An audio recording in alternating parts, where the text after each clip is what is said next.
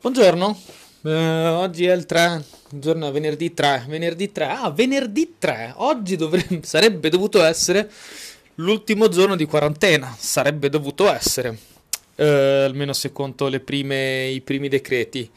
Quindi niente, sono passati 25 giorni e per, eh, per, fare in modo che venisse tutto prorogato per adesso al 13 aprile, molto più probabilmente a, um, si parla di maggio.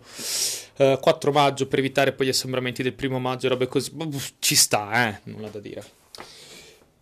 In tutto questo pensavo proprio stamattina uh, che tutta questa pandemia, una cosa, uno dei lati positivi è che ho, sto scoprendo un po' di musica nuova.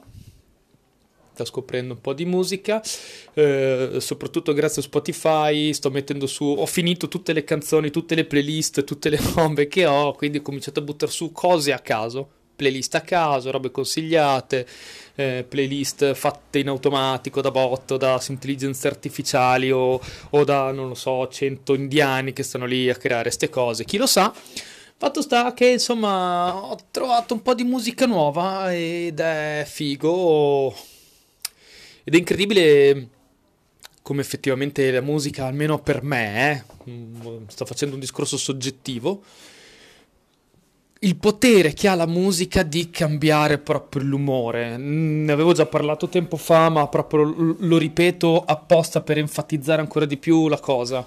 È incredibile. Ehm, capitano questi giorni che insomma poi uno si può svegliare non sempre carico, magari incomincia un po' scazzato la giornata, quindi insomma eh, la giornata diventa in salita. E oh, la musica è incredibile, il potere che ha il suono di, di migliorare o peggiorare l'umore di una persona è inconcepibile. Cioè, anche solo il fatto magari tu senti, che ne so, le notifiche, un rumore strala sveglia, un bi bi bi bi bi che magari ti irrita, o un suono più piacevole che, che invece ti, ti calma e ti, insomma, ti modifica l'umore.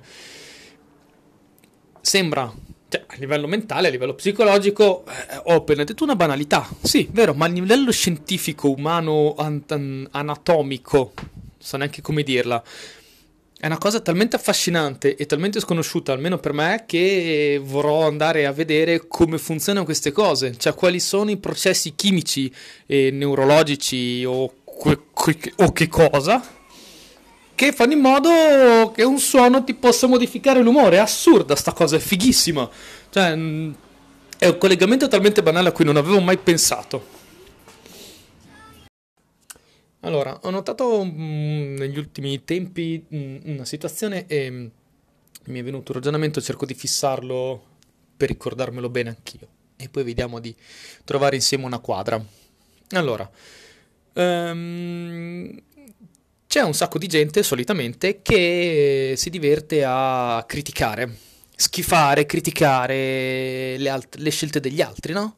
Senza senza, senza, senza motivo, senza cognizione di causa, senza avere fare un'analisi critica o autocritica, senza capire il perché e il per come di certe scelte o di certe frasi o di certe uscite delle persone. Ehm, e, e, e, questa cosa qui, eh, ultimamente, pensavo avesse raggiunto i massimi storici, invece no, ha rotto i massimi ed è, ed è proprio la curva sta schizzando in alto verso l'infinito ed oltre, come Buzz Lightyear di Toy Story. Ok? Questa cosa qui poi dopo si vede anche ehm, nelle, nelle, nelle, mode, nelle, mode, cioè ormai è diventata una moda. Questa cosa qui ormai è diventata un modo di fare che è comunemente accettato. E tant'è, tant'è, che il almeno in Italia, il trash italiano, ok, nella musica, nella tv, nelle, nel, nei media, è diventata una moda. Cioè adesso va di moda guardare un programma di merda solo per divertirsi a criticare quel programma che dico, cioè, devi avere un quoziente intellettivo di 15 per passare le tue giornate a guardare un programma di merda e a, e a, criticare un programma di merda. Cioè, sento gente che guarda la D'Urso solo per dire quanto fa schifo guardare la D'Urso. Cioè, ma sei scemo allora. Cioè, buttati giù dalla finestra di testa e fa piacere l'umanità. Vabbè, a parte questo. A proposito, se c'è qualcuno tra di voi che guarda Barbara D'Urso, inutile che state qui nell'ascoltare il mio audio, levatevi dalle palle perché non siete nel posto giusto. Ve lo dico subito. Ok. Detto questo, torniamo a noi. Ovviamente criticare così a, a busso, criticare così a, diciamo, a tabula rasa, ad alzo zero, non è bello, non è bello, è una cosa auto, non è una cosa eh, costruttiva. Criticare in generale non è una cosa costruttiva perché dal momento che io sto criticando vuol dire che io sto insegnando e non sto imparando. Criticare vuol dire prendere qualcosa e, e far vedere che quel qualcosa è stato fatto male. Ah, ok, mm, puoi avere le cognizioni per farlo e quant'altro, ma insomma, criticare è sempre un, secondo me, un approccio negativo. E voi mi direte, sì, ma tu lo stai facendo adesso. Avete ragione. Ed è qui il punto. il punto è questo qui perché dicevo siamo arrivati a un certo punto in cui si è davanti, siamo davanti a un paradosso, al paradosso del criticismo, che è più o meno venuto in mente poi eh, parafrasandolo dal paradosso della tolleranza. Eh, il paradosso della tolleranza è quando tolleri troppo, eh, to- tolleri una società tollerante e si ritrova anche allora a dover tollerare anche coloro che non tollerano, quindi le intolleranze e, e, ehm, e, quindi lì comunque viene meno, appunto, viene meno appunto tutto il teorema della tolleranza. Una società civile e tollerante deve poter garantire la libertà di espressione la libertà, appunto, la, la tolleranza del, del, degli altri.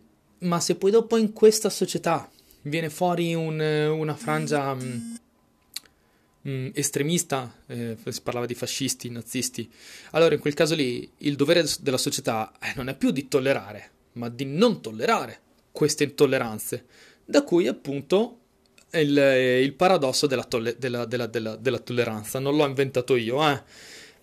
L'ha detto, mi sembra fosse, eh, si chiamasse Karl Popper, comunque un filosofo austriaco naturalizzato britannico durante la guerra e quindi insomma appunto nel post guerra appunto riferendosi fasci- al nazismo tedesco ha detto questa cosa. Mi sembra Karl Popper mm, andrò a vedere adesso mi sembrava questa cosa qui ma il nome non è fondamentale fondamentale è il teorema. Parafrasando il criticismo ci siamo trovati di fronte a questo paradosso qui. Cioè io dico non critichiamo gli altri eh, però poi dopo quando ci troviamo davanti a persone che criticano così a buffo, allora lì eh, è giusto, è giusto. Eh, ci, vuole, ci, ci, vorrebbe un dovere civico-morale di dover andare da queste persone e dire no, voi state facendo delle cazzate, voi state, face- state avendo un comportamento deleterio per la, per, per la società comune e, e, quindi niente, mi era venuto questo, questo questo pensiero qui, voi direte, ma che cazzo c'hai da fare te durante le giornate per farti venire in mente queste cose? Non lo so, mi è venuto in mente pensando, uh, oltretutto oggi, pensando alla musica, pensando alla musica bella, a quelli che invece poi ti dicono ah, la musica che ascolti fa una merda. E io pensavo, ma scusa, ma che te frega a te della musica che ascolti che è una merda? E, ehm, e, poi pensavo, pensa te, la gente che ti dice così è la stessa gente che poi dopo su internet ogni cosa che succede sempre sadete a criticare dall'alto di chissà quale università della vita, che probabilmente è la stessa gente che guarda la D'Urso, la D'Urso è trash, allora poi c'è la gente che guarda il trash, insomma ho fatto tutti questi collegamenti per arrivare appunto a, a, questo, a questo sunto, insomma, che chiamalo sunto. E quindi non so, uh, in realtà, cioè, poi dopo io, in realtà, queste, su queste persone qui sarei abbastanza nazista e veramente, cioè, boh, certe cose non le posso neanche dire pubblicamente. Ma in separata sede, se, curioso, se siete curiosi di sapere cosa farei e cosa direi a certe persone, chiedetemelo pure che in privata sede vi risponderò a tutti, uno a uno. Anche chi mi vuole criticare, risponde anche a loro, non c'è problema. Allora, questa cosa meriterebbe una puntata a sé, eh, perché i posteri devono sapere cosa succede. Oggi parlavo un po' di ignoranza media, di gente mongola, di Barbara D'Urso, quindi insomma vi porto un esempio. Vabbè. Ehm, allora, oggi passa la stazione spaziale internazionale sopra le nostre teste, ok? Quindi mi preparo, guardo l'orologio, le 9, la vedo dalla finestra, mi infilo di, proprio di fianco al cornicione, scendo in strada, insomma. Scendo in strada e la vedo perfettamente bellissima, questo, questo puntino gigantesco luminoso nel cielo che mi passa oltretutto di fianco a una luna quasi piena, quindi c'è uno spettacolo bellissimo, uno spettacolo bellissimo. Sono lì in mezzo alla strada come uno scemo col telefono che cerco di fare delle foto di video, tra parentesi ce l'ho fatta eh, a fare un video su un puntino di merda, però almeno si vede. Passa una ragazza che sta portando a spasso il cane, guarda me, guarda il cielo, mi guarda. Beh, eh, lo vedi quel puntino tra, tra la luna, gli alberi e, e il palazzo? Eh, beh, che è? Eh, è la stazione spaziale internazionale che ci sta passando sopra le nostre teste in questo momento. Momento di silenzio. Che è? la stazione spaziale internazionale. No, non hai capito. Me lo puoi ripetere più lentamente? Eh, stazione spaziale internazionale. e che è? Come che è? Eh, cioè, è la stazione... Ma lasciato talmente spiazzato che non sapevo cosa dire. Cioè, Stazione Spaziale Internazionale, quando mi chiedi che cos'è, cioè sono tre parole che descrivono perfettamente che cos'è.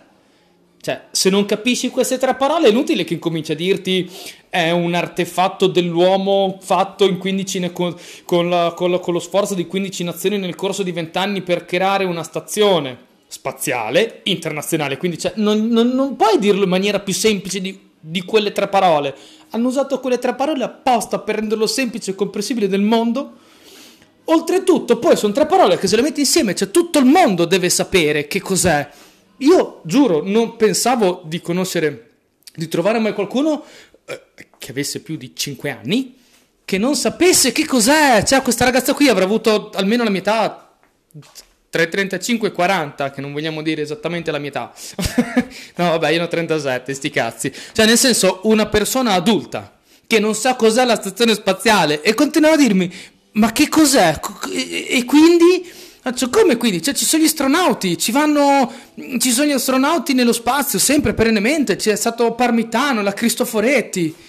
E chi sono? Italiani? Oddio santo! Cioè, no, ragazzi, non ci potevo credere. È una, una cosa così. Mm, guarda, io sono, sono talmente basito da questa sua reazione che non ho avuto neanche la, la, la, la, facoltà di una risposta decente nei suoi confronti, non sapevo veramente cosa dire. Cioè, in quel momento mi ha portato, mi ha fatto scendere al suo livello e mi ha battuto con l'esperienza. Il classico detto: no, non ti mettere mai con un cretino a discutere. Perché succede così? Perché ti danno delle risposte talmente imbecilli. Ora, io adesso non è che voglio peccare di, di, di, di arroganza, di cultura, di sapere che sa che cosa. Cazzo, però, la Stazione Spaziale Internazionale non puoi sapere che cos'è. Cioè, credo che sia veramente una roba da far cadere le palle anche a, alle... Cioè, boh, posso capire un vecchio di 90 anni, posso capire un bambino di 5 anni, ma che cazzo, ma cioè, in che mondo vivi? Se a 40 anni non sai cos'è la ISS. Cioè, boh, non lo so. Talmente fuori dal mondo, fuori dal mondo. Cioè, la, la, gente è fuori dal mondo. Poi secondo me se gli chiedevo agli abitanti de, della casa del grande fratello, quella mi dice vita morte miracoli. Da, n- vabbè, adesso magari sì, magari no, non lo so, cioè, boh, madonna santa. Vabbè, questo per fare capire che non c'è mai limite a quello che uno può pensare, uno può pensare c'è un minimo di decenza umana, no ragazzi, non c'è limite neanche la decenza al minimo, al minimo, il sindacale è sempre più basso di quel che pensi. Vabbè. Buon weekend a tutti.